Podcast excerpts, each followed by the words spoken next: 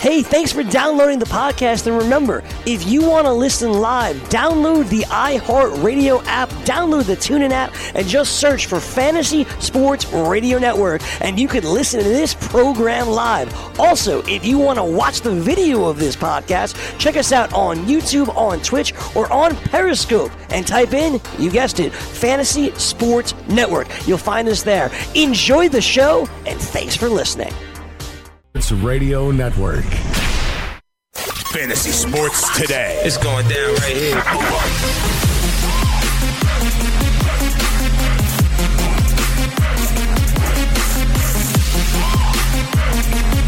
We had a big week five in the NFL and for your fantasy teams, and we are here on Fantasy Sports Today to break it all down. I'm your host, Dane Martinez. They call me Speed, the spitting statistician. Usually we got Mike Blewett in, but on a Monday, we got the king, Scott Engel, to look back on all things fantasy football related on a Sunday. We look ahead to Monday Night Football tonight as they close out week five. The Washington football team traveling to the Dome in New Orleans to take on the Saints. So thank you to everybody listening on iHeartRadio, TuneIn Radio, and as Mike Blewett would say, a number of terrestrial radio stations across the country. Thank you, Scotty Engel. How are you doing, my man?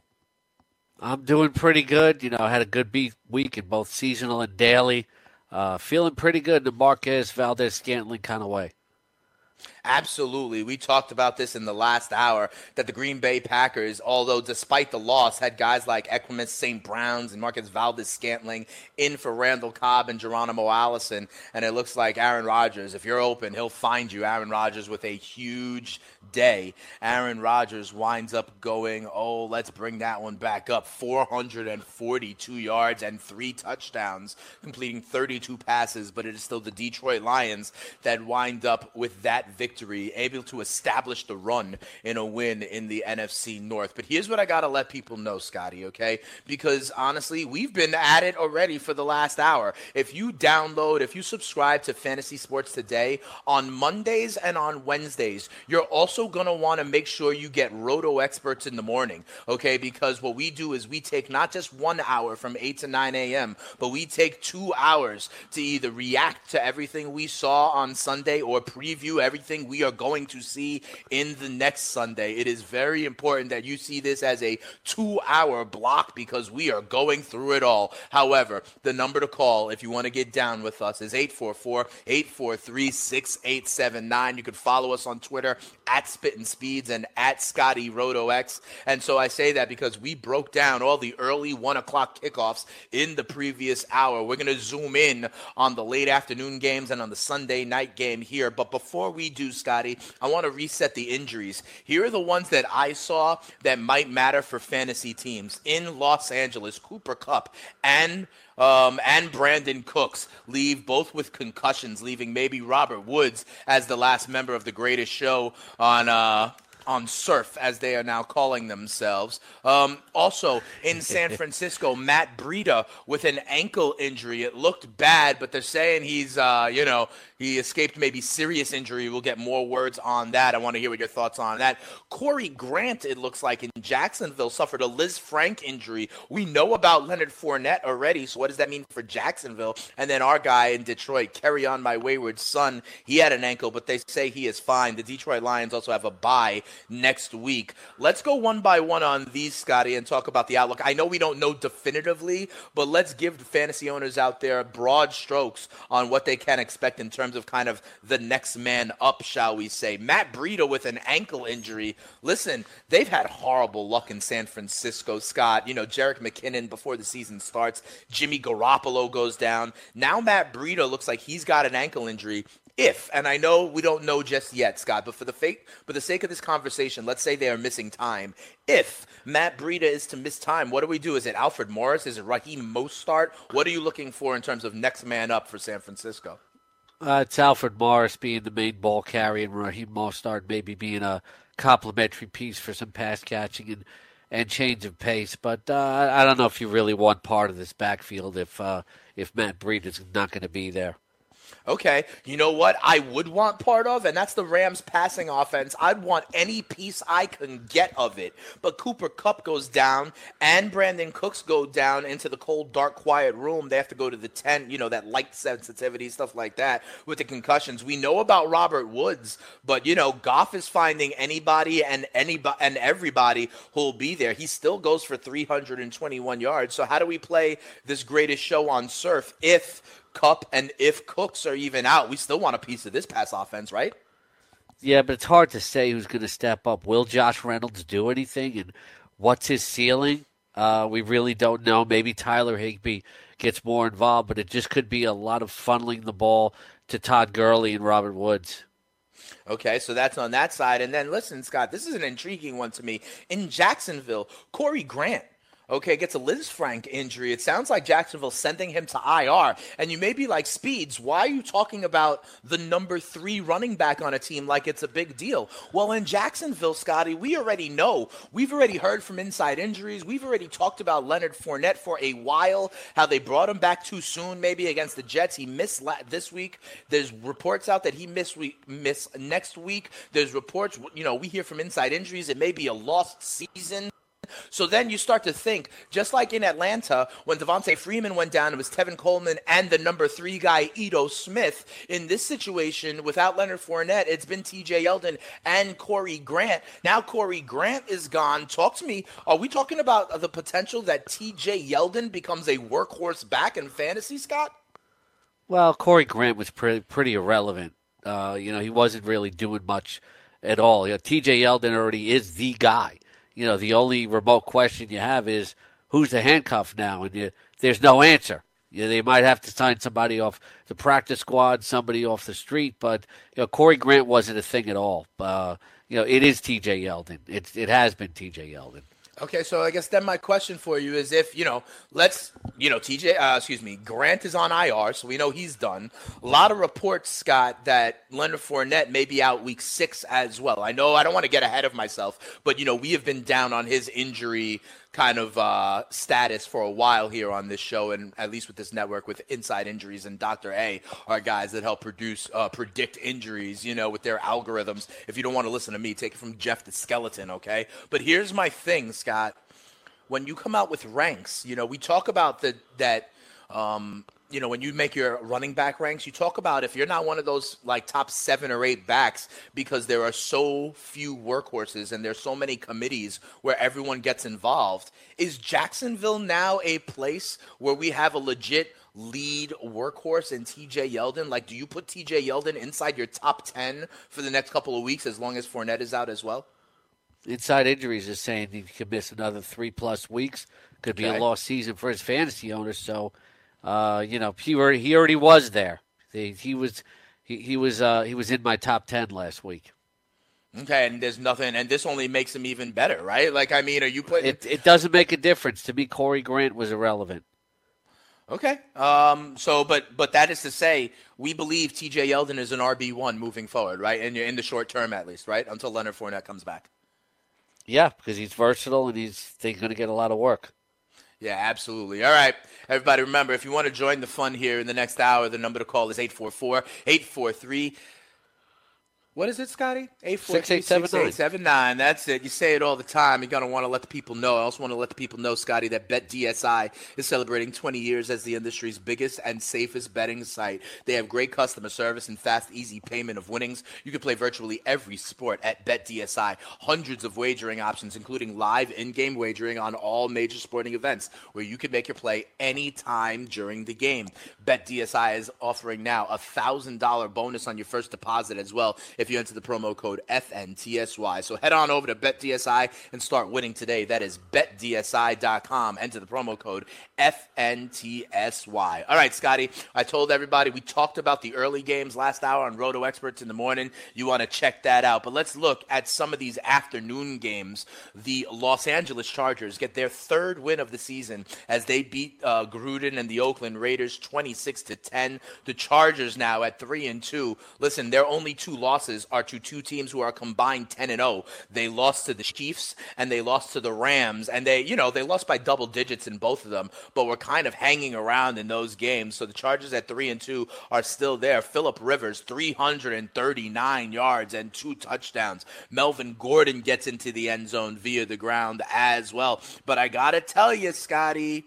I'm asking you again Does Austin Ekeler have standalone value regardless of Melvin Gordon? I mean, today you wouldn't have thought too much. He only gets, what, 59 yards combined from scrimmage, but he does get in the end zone. If you st- started Mel- uh, Austin Ekeler, you still got yourself, you know, what? 12, 13 points. And I'll take that during the bye weeks. You know, is Austin Ekeler someone you need to add regardless? Uh, I think I think he's rosterable in a lot of competitive. He's rostered already in a lot of competitive leagues. It's just a question of you know whether you use him any given week. I had him top 14 going into this week going against the Raiders. Had a long catch and run, and then he also had a touchdown. This is a great flex play and a you know a must start when you plug it in for somebody as a bye week. In most competitive leagues, if you want us to Austin Ekeler, you're gonna have to trade for him. Yeah, he's probably owned a lot in leagues because they listen to the Fantasy Sports Network, and we've been talking about him for a while. Listen, Scotty, here's the funny part, though. We've been thinking for a while that the Chargers' run defense could be had, but not by the Oakland Raiders. The Raiders combined for about 40 yards on the ground in total. Marshawn Lynch only nine carries for 31 yards, only another 10 in the air, so he was a little bit of a fugazi for you. If you started Marshawn Lynch, he only gets you 41 combined yards nothing to speak of on the ground. Is this because, and you remember people were talking about Jalen Richard as a possible waiver wire ad? We were like, we poo pooed that. But um, where do you go with this Oakland offense. I mean, only 40 yards on the ground. Jordy Nelson gets the touchdown where he gets four for 43, kind of salvaging his day, 14 points in PPR scoring. But honestly, Scott, was this more because, let's say, the Chargers were up you know, 17-3 and they were out of game flow. What's up with the running game in Oakland here? Only 40 yards on the ground. Well, you know, they got scripted out because of their defense pretty it much. game flow. And some mistakes on offense as well. You know, Marshawn Lynch is still the guy here. He's he's he's scored in in uh, all but two games that he's played so far, three of five games. You know, and he's still running really, really well. So, uh, you know, I'm not worried about what this Raiders backfield is. You know, Richard that's the one thing, though. If they're going to get scripted out in some weeks because they're a bad team, it is going to hurt Marshawn Lynch. As far as Jordy Nelson, you know, don't look now, but, you know, this guy is a high end wide receiver four at least. You know, I think he scored in three straight games. He's not the Jordy Nelson of old, but there's there's a PPR floor with him. Amari Cooper, you don't yep. use it. Don't don't use him in odd numbered weeks because he always disappoints you. He only seems to do well in even numbered weeks. It just there's no rhyme or reason, but you know, there's you know, Martavis Bryant at 90 yards, and if Amari Cooper doesn't look out, you know, he's going to start look, losing some looks to Martavis Bryant. So talk to me about this more because that's where I was going to go. This Oakland wide receiving core coming into the season, people were like, "Oh, Amari Cooper might be the wide out one. Gruden may force feed him." We everyone a lot of people coming into the season were saying that Jordy Nelson was washed, and a lot of people said that they would want Martavis Bryant nowhere near their roster or quite frankly their favorite team's locker room because of his you know kind of storied past.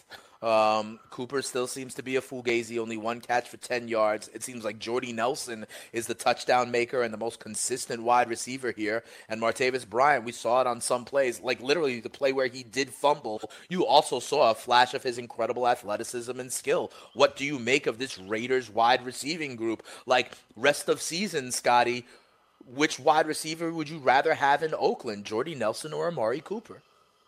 I'd rather have Jordy Nelson. There's a floor there every week. It's you know there's more upside for Cooper, but you know the downside is is too too negative. So uh, what, t- talk, talk to me then. If is, is you said Nelson is a high end wide receiver four, so maybe finds himself into flex plays during the bye weeks. What are you doing with Amari Cooper? You're just benching him because I'm telling you, Scott, I'm gonna hear left and right on social media. We told you about Amari Cooper. I want to cut Amari Cooper. I want to cut Amari Cooper. I I'm not there yet, Scotty. I'm not at a place where I'm gonna cut Amari Cooper. Part of it is because the Raiders are one and four. They're losing games. I gotta believe that there's still gonna be some garbage garbage time production. I still got to believe that Amari Cooper is going to be valuable. I, listen, last year, Scotty, I was completely off Amari Cooper. I was making fun of Amari Cooper. I was telling everyone Crabtree is the Raiders wide receiver to own over Amari Cooper. And then there was that one Thursday night, you know, against Kansas City where he winds up with 200 yards and some touchdowns, putting it in my eye. Like, I feel like as soon as we get to the precipice with Amari Cooper, that's exactly when he turns around and has the big game. What are we doing with him? Trying to trade him? Are we benching him? Are we cutting him? What are we doing with Amari Cooper, Scott? Well, there's nothing he can do. You're not going to be able to get any value for him, really, uh, in return, unless you trade him for somebody else who's completely erratic and inconsistent. If you're making a wide, wide receiver running back trade, you wanted to trade Amari Cooper for like Royce Freeman, you might be able to do it. But uh, that that's the whole thing with Amari Cooper. He drives you crazy. He's too unpredictable. We thought this was going to be a good matchup, and it turned out not to be. If you put him on your bench, he goes off. If you put him in your lineup, he doesn't do good. You know, I would if if I had Amari Cooper, you know, and, and I drafted him, which I which I only did one league this right. year. I try to I try to get rid of him because and you know maybe take the hit because I just don't want to deal with the headache anymore. So let me ask you about this, right? And and and I hear you. I want to drill down a little bit on this before we have another break here on the Fantasy Sports Radio Network because there's so many players out there, right? Where like the sky is falling, you know, and everyone's like, "Oh, I want to cut this player." All right, after 5 weeks, Scott, would you recommend maybe like shopping your underperforming guys and almost just trying to get another underperforming guy. I know it makes no sense because these are fantasy players and not real players, but it's almost like the change of scenery thing, right? Like in real sports, you're like, oh, we're gonna trade this guy, and a change of scenery may make him may may get him kicked into gear. Do you want to maybe just unload the guys who have been frustrating you and get a guy that's been frustrating someone else? Like for example, would you trade Amari Cooper for like Alex Collins right now? Uh, no upside to Alex Collins. It's like those well, kind of no trades. upside to Amari Cooper. That's what I'm saying. Yes, there is. There's upside. There, there is upside, but there, there, there's a big downside. I would rather keep Amari Cooper than pick up Alex Collins. But if I'm going to trade Amari Cooper, I want to trade him for somebody disappointing, where I would believe that maybe they'd possibly turn it around. Right, that's what I'm saying. You know, can you, I can see. And I don't believe that with Alex. On. I don't believe that with Alex Collins. that's know, why okay, I mentioned so Royce. That, that's why I mentioned Royce Freeman. You know, there's a possibility yes, at Scott, some point, you know, maybe they get him more work. But Scott, the thing is, you know, if we just talk about that one player, Royce Freeman, then we are only helping out owners who have those exact two players. What I'm trying to do is zoom I'm out. I'm talking about that type of player, not not right, just, well, that's, just him specifically. Right. So then when I suggest Alex Collins as the type of player, you can't go back about the individual. We are talking about it generally speaking. So my question for you is generally speaking, do you think this is a point of time in the in the year where teams are going to start trading their disappointing players for other disappointing players? I can see it, but uh, yeah. I'm not going to trade for an Alex Collins. I'd rather. Right, but we're not talking about the individual, Scotty. That's the we point. Have we'll to. come back and clarify it some more. It's Fantasy Sports Today on the Fantasy Sports Radio Network.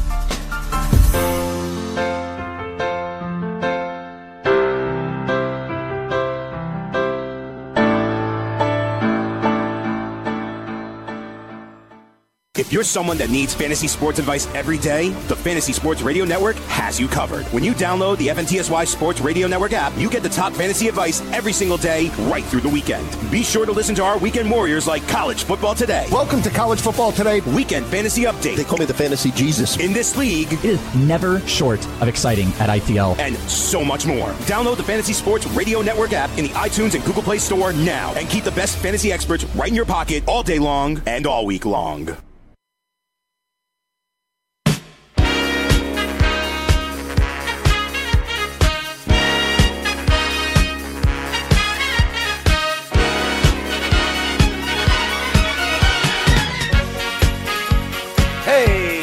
Welcome back. It is Play this Fantasy the Sports Today. Is that what it is? That's true.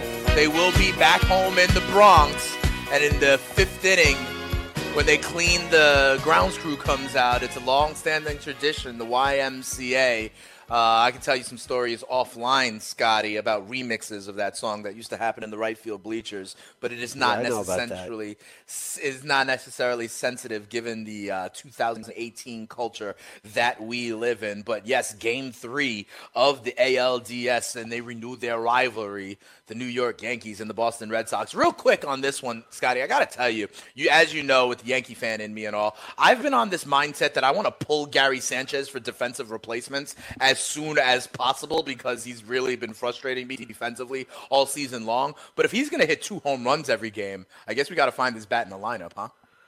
Yeah, that's the trade-off, really. Uh, you know, the off- the offense for the defense. You know, you when I, as a Met fan, you know, I used to experience it uh, more to a pronounced degree with Piazza, but uh, you know, with Piazza, it, it was more about throwing out runners. You know, he's a really good handler of pitchers, but you know, that was the trade-off. You want to trade off the offense for the defense. Yeah, these pass balls that uh, I'm still worried every time. And, you know, every base runner, every base matters in the playoffs. But I digress. We'll see the uh, game three of the ALDS between the Yankees and the Red Sox, as well as the rest of the uh, playoffs continue on. Uh, congratulations to the Milwaukee Brewers, who have already advanced to the NLCS with their sweep of the Colorado Rockies. I also want to tell people to head on over to dailyroto.com. It is the industry's leading daily fantasy site that has produced seven separate FanDuel and DraftKings Millionaire Tournament winners, millions more for smaller prizes for our countless subscribers. We've already told you about Colin Drew, who hit for over 72 grand yesterday. We'll break down his lineup a little bit later on in the show. But if you want to join in that kind of action, go to dailyroto.com and click on the Grow Premium tab. You can use the same tools for daily fantasy lineups and you could use that for things like against the spread picks, money line picks, totals, and more. So go on over to dailyroto.com, enter the promo code FNTSY for a special discount. That's dailyroto.com,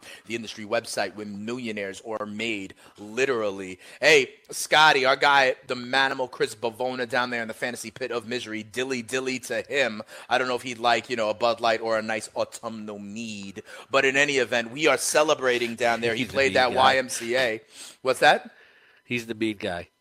Is he does is Bavona the guy who likes the autumnal mead? We will Yes. find out. But listen, we are celebrating because there are now no more winless teams in the National Football League. The Arizona Cardinals get their first win of the season against San Francisco, making them both one and four and looking up at the Rams in that division. But I digress. Listen, the Cardinals get 28 points they win 28-18. Scotty, you talked about their defense. You liked their defense as a streaming play. You were all, over it, Scotty. I got to give you props. They turned San Francisco over five times, including a defensive touchdown. Their defense runs the day because, listen, the Cardinals win 28-18, but Josh Rosen only throws for 170 yards. This was their defense, huh, Scotty?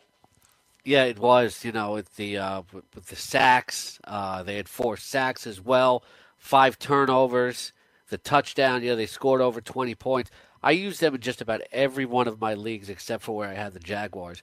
Jaguars still got me eight and a half points. And the one thing we saw is that Christian Kirk, for the second time in three weeks, you know, he uh, he was a playmaker. Nobody else was. Well, we we did see sort of a resurgence from David Johnson. It was this offense will move decently enough under Rosen to get him some goal line carries, and uh, Christian Kirk certainly worth the pickup. Yeah, you got to think that. Let me ask you something because you know I like to, you know I like to find a narrative on some of these things, Scott. And sometimes it's there, sometimes it's not. You know what I've heard is this idea that maybe Rosen builds chemistry with a guy like Christian Kirk, as they're both on the second string, so they're playing there with the twos and the twos on the practice field and preseason. Is there a chance that you know um, Christian Kirk and Rosen have some chemistry that was not there with Bradford, and that can help the kind of emergence of Christian Kirk now that Rosen is under center? Do you buy that at all? Yeah, you know, rookie to rookie. You know, these guys might be connected for a while. Yeah, they had mini camp together. They're on the second string in training camp together. They may know where each other are on the field a little bit more, right? Yes. All right, Christian Kirk, three catches, 85 yards, and a touchdown. Talk to me about Larry Fitzgerald, though, Scotty. Fitzgerald, we know he's not 100%, okay? I understand that. But two for 35, if you're starting him out there, you're looking for more than that. Are you trading Amari Cooper for Larry Fitzgerald, Scotty? No, because you know if I'm to trade a let Mari Cooper, you know I'm going to sell him as You know, here's a guy that can get you, you know, a big game, you know, once every few weeks. With Larry Fitzgerald, I don't have any confidence I can get anything going forward. You know, it's it's when you make a trade of two players at the same position, you don't fill a need and you don't you know, you don't get any increase in value. To me, you know, there's no appeal for an offer like that. For me, Larry Fitzgerald, right. it's more of a question right now: is he is, is he a cut candidate? And in a ten team league, for sure. In uh, in a twelve team league, it depends on who you're picking up. I mean, do you want Larry Fitzgerald? do you want Keke Coutee right now? Let's be realistic. Let's strip the name off the back of the jersey. And if the name wasn't Larry Fitzgerald, I don't know if he'd be on a lot of rosters right now. Yeah, I think my how the mighty have fallen a little bit. I don't know. Listen, he's banged up. That's one thing. He's got a rookie quarterback now. That's another thing. He's got a team that you know is mostly inept on offense. They're one and four for goodness sakes. But you got to feel for the guy, Larry Fitzgerald. Um, only two catches, 35 yards. On the other side of things, it's one of those things that we just talk about, like with some of these other uh, garbage time games. I mean, CJ Beathard winds up with 349 yards in the air and two touchdowns on the receiving sides of things, though. I got to tell you, George Kittle, if he's not on your roster already, if he's available in your league, go grab him. We've talked about how tight end is a wasteland, so I've got to assume, Scott, that George Kittle is owned, but another decent game out of him. Five catches, 83 yards. I remember you talk about the chemistry. He and CJ Beathard, both Iowa Hawkeyes. He was his tight end in college. He's his tight end now. George Kittle, in my opinion, Scotty, firmly on the tight end one roster moving forward. Yeah, he certainly is. Uh, you know, but Beathard is a guy uh, for defenses to target, not just the Cardinals this week against the Chargers the previous week. He was taking a yeah. ton of big hits. That offensive line is banged up. It's not playing well. Whoever the 49ers play, it's not just to keep the score down. It's about sacks and turnovers right now. And he really doesn't have any playmakers other than Kittle. All right, fair enough. Talk to me. We we mentioned it at the top of the hour, but recap this already for me because Matt Breida goes down with an ankle. It looks like uh, you know we'll get news on that. But if he is to miss any time, is this Alfred Morris all by himself as the last man standing, or do they get Mostert in? But when most Mostert, I, I believe he fumbled also in this game, so they want no part of that. Yes, is this if if Breida is out, right? Is this just all Alfred Morris? Do we start to see something out of like Kyle Juszczyk, for goodness sakes? What do we do here? Is this Morris all of a sudden as like a RB one in terms of workload, not in terms of skill, but is he going to get, you know, is he going to get 19 carries next week?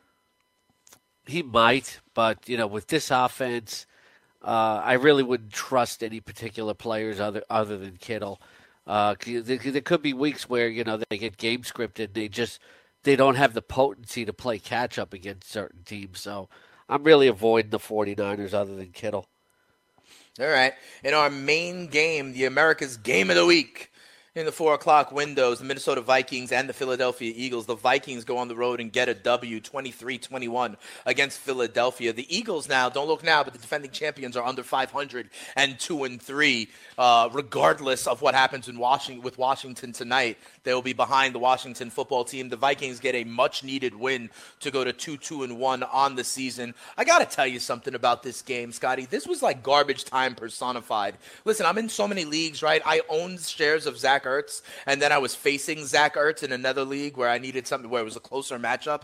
And you know, going into this last drive, Zach Ertz had something like three catches for 30 yards, something like that, right? Then when the Vikings are in prevent, he gets a 25 yard catch. Then right away, he gets another 15 yard catch. Then right away after that, there's something like a 15 yard touchdown, and Zach Ertz finishes with 10 catches, 110 yards, and a touchdown, looking like the guy to own in all league pass catchers, and he certainly is. Zach Ertz, top three tight end for sure.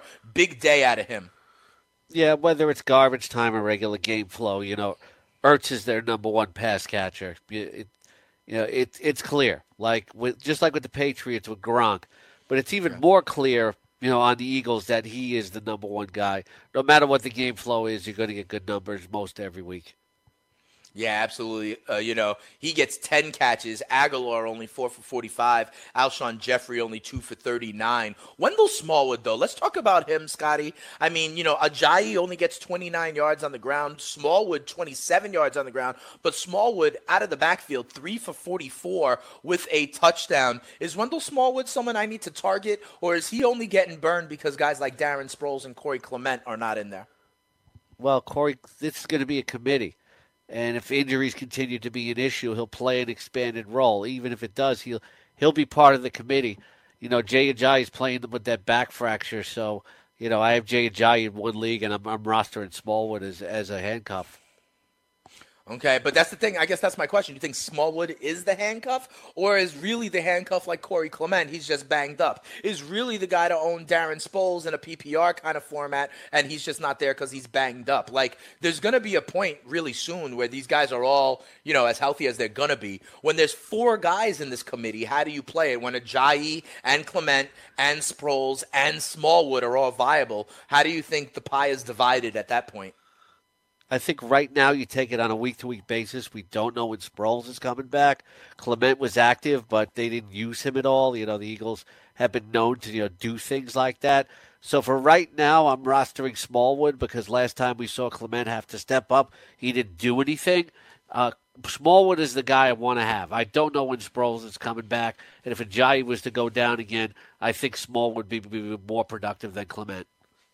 Okay, fair enough. On the other side of things here, we look at these Minnesota Vikings, right? Kirk Cousins goes 30 for 37, 301 yards. But here's what I got to say, Scotty. This Minnesota Vikings team, we've talked about like the offensive line. They can't run the ball. They really can't run the ball much at all. I know Dalvin Cook was out again, but I'm concerned about him moving forward. This hamstring injury that he's got is a problem. Where's it the knee? I forget. No, he's coming off the ACL. I think he's got a hammy now, but he yes. wasn't in again. You know, he he came back a little too soon on Thursday Night Football. Latavius Murray, I've said for a while, is kind of just a guy. He goes 11 for 42. It's Stefon Diggs with two, you know, with 25 yards rushing. But the main point I want to make is honestly, Scott, this offense is really, you know, Adam Thielen, Stefon Diggs, and not a whole lot else. Thielen, 7 for 116 and a tud.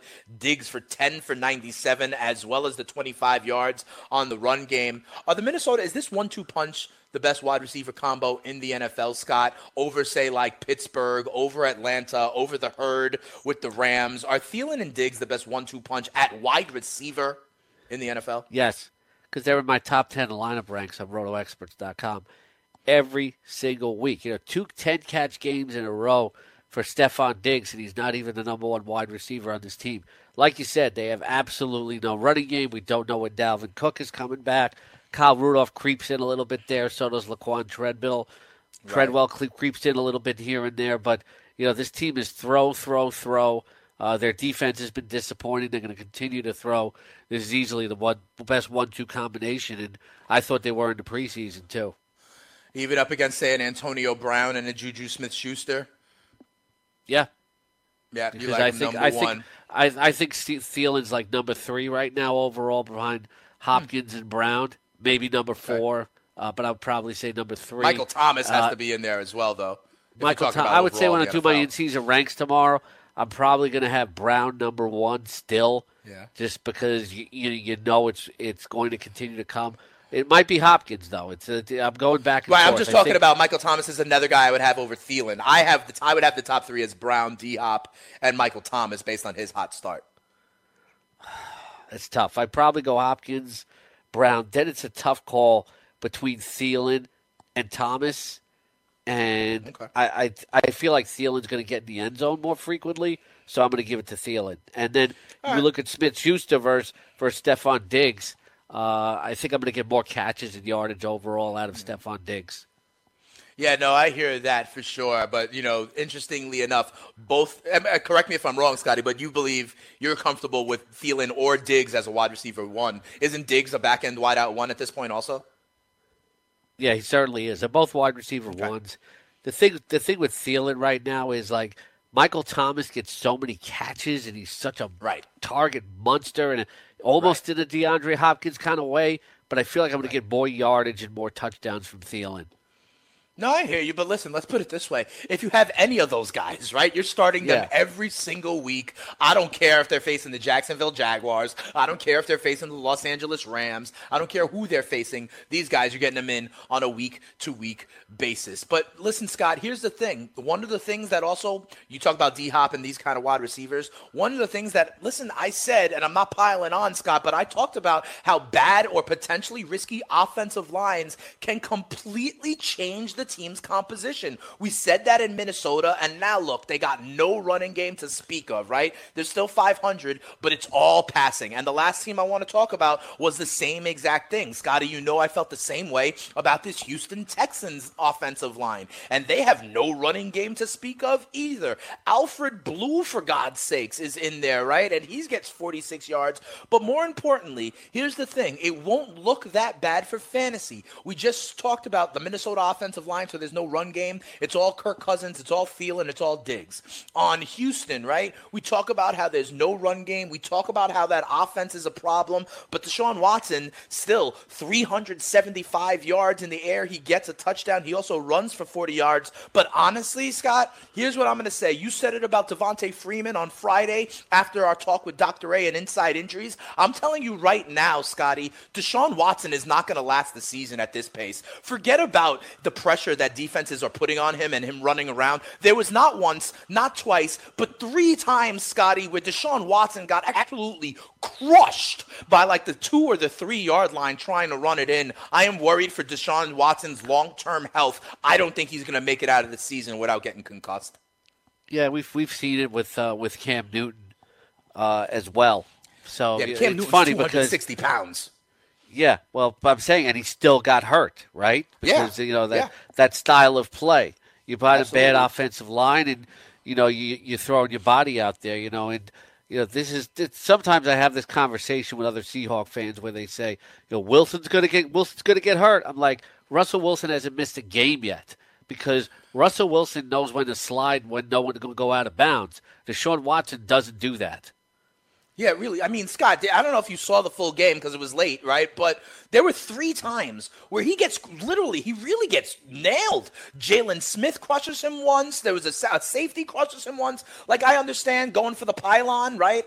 But they got to take it like he is their franchise, right? Him and Nuke Hopkins are their offense on some level. Like, they got to learn how to keep him healthy. Yeah, it's, it's kind of a Robert Griffin sort of thing It early in his career. It's really a shame. We're going to come back and break down a little bit more of this game on the other side of the break. Then we're going to also preview Monday Night Football as the Saints and the Washington football team finish up week five. Dane and Scott, it's FST on the award winning Fantasy Sports Radio Network. From the NFL to the NBA, DailyRoto.com is the place to win millions in daily fantasy. You can get the best DFS NFL coverage all season long for a price of $129.99 or dominate the entire daily fantasy sports realm with the Elite Package at $59.99 per month. If you use the promo code FNTSY, you get 10% off your Daily Roto package. Go to DailyRoto.com, pick your NFL or Elite package, enter promo code FNTSY, and you'll be on your way to becoming the next Daily Roto millionaire.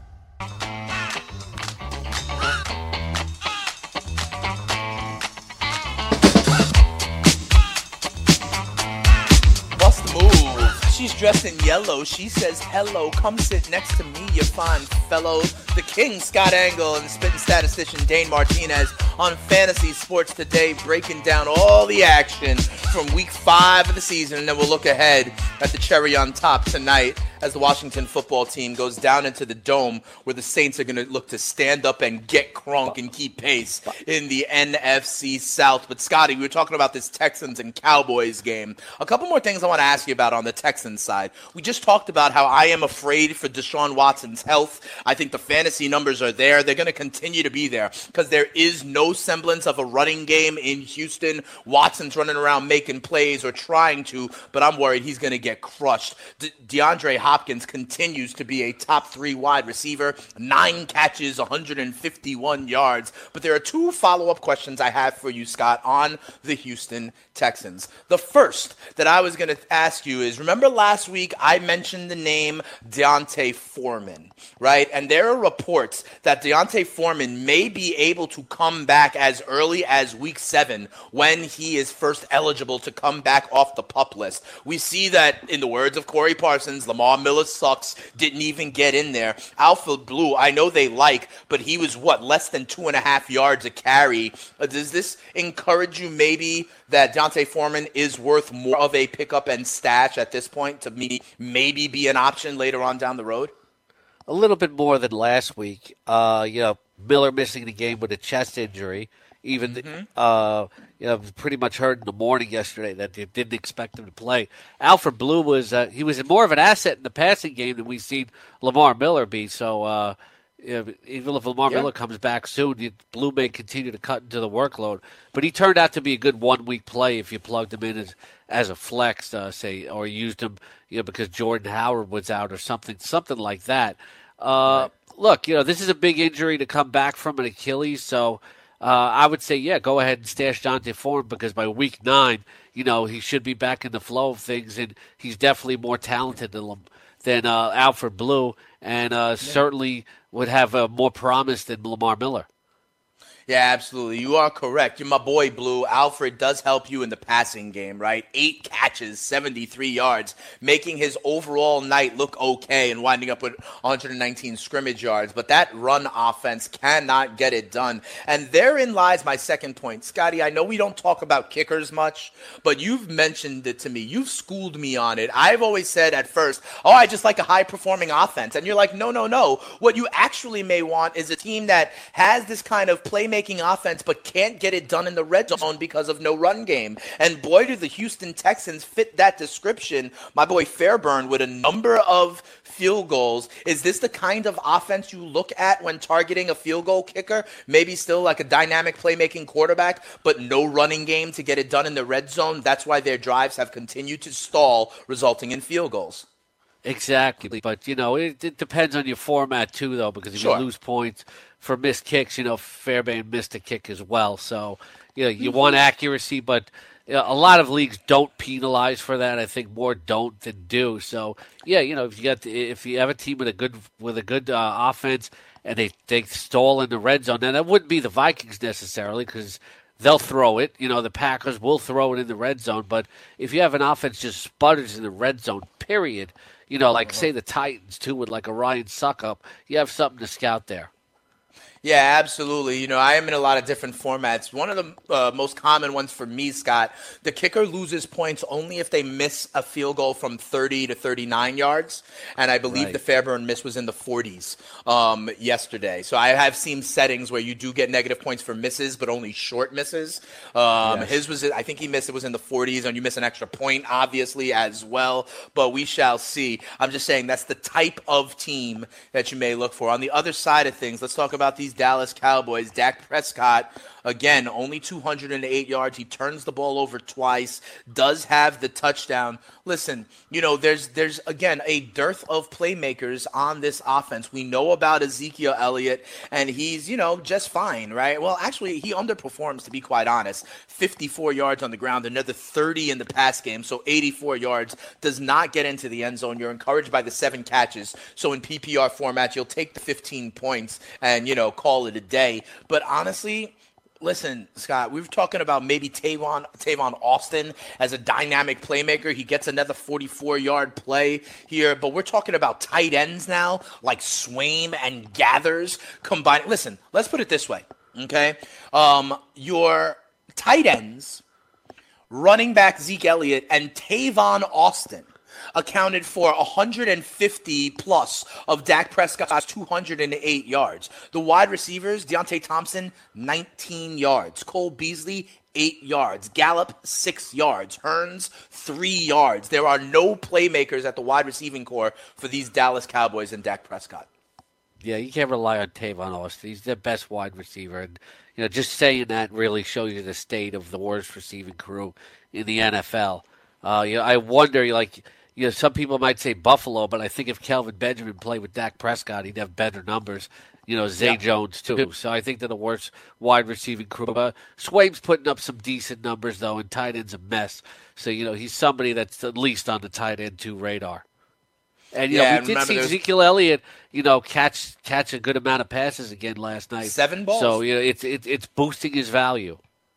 Absolutely. Uh, Zeke Elliott, seven catches. You'll take that. And then after that, though, you know, it's Swaim, like you said, with three catches. Nobody else has more than, you know, and, and then Deonte Thompson with two catches. That's about it as Dak Prescott completes 18 passes on the day. We did hear over the weekend also Jerry, Go- Jerry Jones reiterate that Dez Bryant will not find his home in Dallas. There is, however, there was a report. I don't know if you saw this, Scott, and I'm not necessarily suggesting it's a fit for Dallas, but I saw a report over the weekend that teams are keeping their eye on Jeremy Maclin as well. Remember, he's out there on the street as well. I know he's 30 years old, but we have seen him perform in the NFL. Um, I mean, if you're Dallas, are you are you shopping at the blue light special here? Are you looking for the bargain basement? Might you entertain something like that?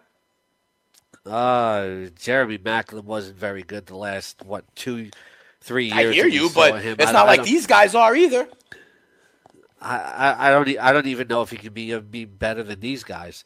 Jeremy Maclin comes off the street after like six weeks, Yeah. uh, and tries to be the number one target. I don't see nothing there. It's it, I'm not saying he's I- the number you know, one I'm- target, I'm- but I'm, I'm- saying look at what they got. Yeah, but you know that's like bringing. You know, they brought in Allen Hurns. So to me, it's the same thing, and Hearns has done nothing. I, I wouldn't expect anything from Maclin either. Uh, Okay. Just because they get the opportunity, I don't think they're going to produce. It's like all these guys who are on the street right now, including Dez Bryant, that they're, they're they just don't matter fantasy wise anymore. Yeah, I think we've passed the point, right? Like if they were good enough to get a job, we would have known it by now. And look, on the running back side, there have been people that have been like kind of signed and cut and signed and cut who are clearly like on that emergency list, right? Like the Mike Gillislees, the Kenyon Barners of the world who have been added and cut on on uh, NFL rosters. But it's intriguing. I have mean, nothing to base this on, but my prediction Yeah. with Dez Bryant is he's going to sit, not play the entire season, and then we'll see him come back next year. And he'll sign somewhere next year Yeah. as a free agent in the offseason. I, I have think nothing to base that on. It's not I a solid right. prediction. It's just a gut feeling, and my gut is All right, considerable, now- so I'll, I'll listen to it. Fair enough. And then, Scotty, we only got a few minutes left, so let's now look ahead as we close out week five. Now, I told you earlier in the show, we talked about the AFC North, where no team is below 500. Scotty, we could end this week, or we will end this week, with no team in the NFC East above 500. The Giants are one and four. The Cowboys are two and three. With the Eagles lost, they fall to two and three. The Washington football team is the only team that could be above 500. They are two and one now, but with a loss, you know, where they are underdogs down there in the dome against the Saints, they would fall to two and two. What are the things you are looking at in this game? Let me tell you what I'm looking for in this game first, Scotty. I am looking for the return of Mark Ingram and what that does to this offense.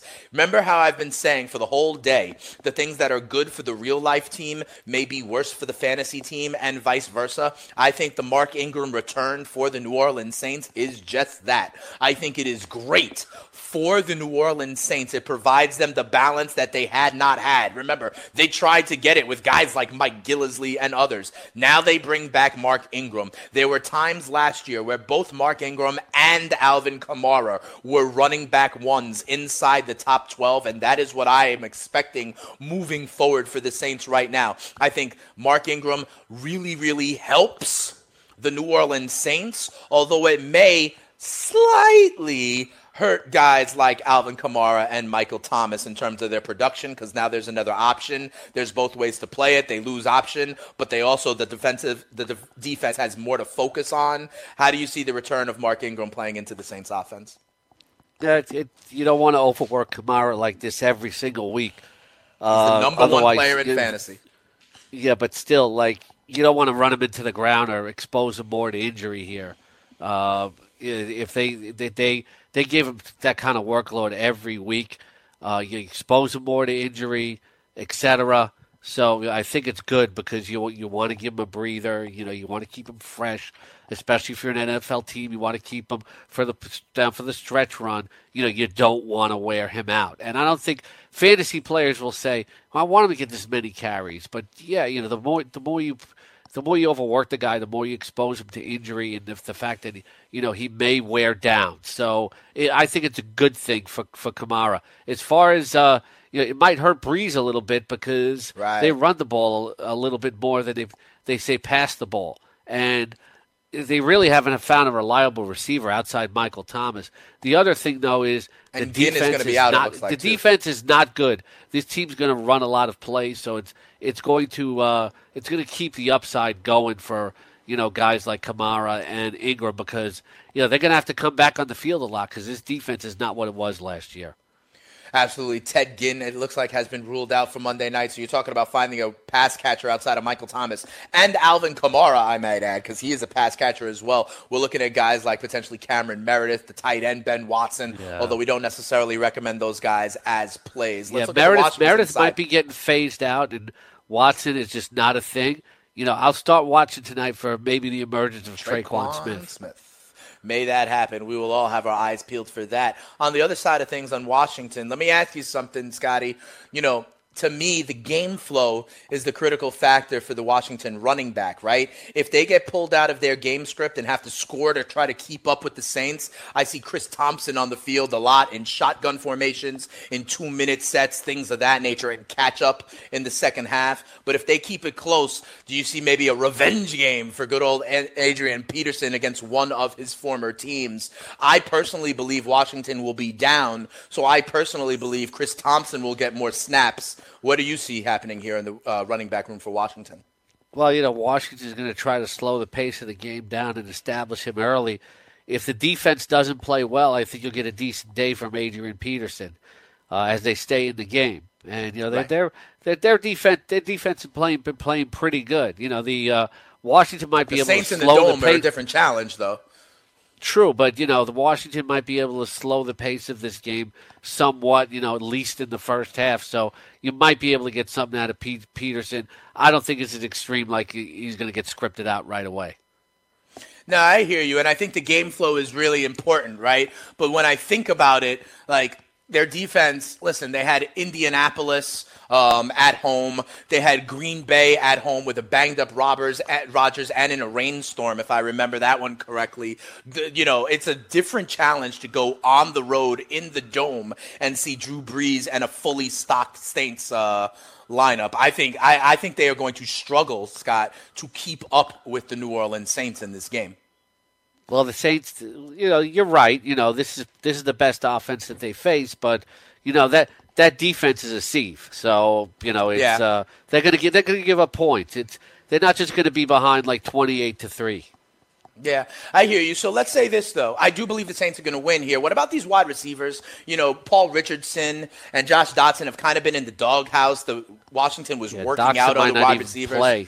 Yeah. That- so that- here's my question. My question is really around Jamison Crowder, though, Scott. I mean, this is a guy who people thought could be a wide receiver three, four. Hasn't really been targeted with Alex Smith as much. After the bye, in a game where they may need to throw and catch up and stuff, I'm expecting maybe a little bounce back for Jamison Crowder. Am I crazy?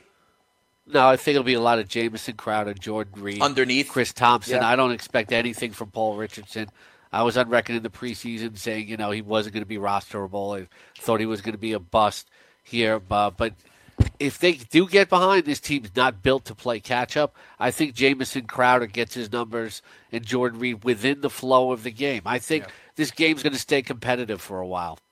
All right, so talk to me. The Saints are six point favorites at home. This was one of my picks on Friday. I am laying the points. I like the Saints minus six tonight. What do you like tonight, Scotty? The Saints are six point favorites. The total of this game is 52. Who do you like and where are you going? I like the Saints and the under in this game. I like the Saints and uh, the over. Uh, I think they'll cover because I think it'll be comp- competitive for about three quarters, and then they'll pull away late. Yeah, I could see that as well. A three quarter game, and then the Saints going back to back in drives, late third, early fourth, to get their working margin. Give me the Saints minus the six. and then that would also mean no team in the NFC East would be above 500. We'll be back tomorrow to break it all down. The King Scott Engel, the Spitting Statistician. Fantasy Sports Today. Mike Blewett is back tomorrow on the Fantasy Sports Radio Network. Carton and Friends up next. Have a great day.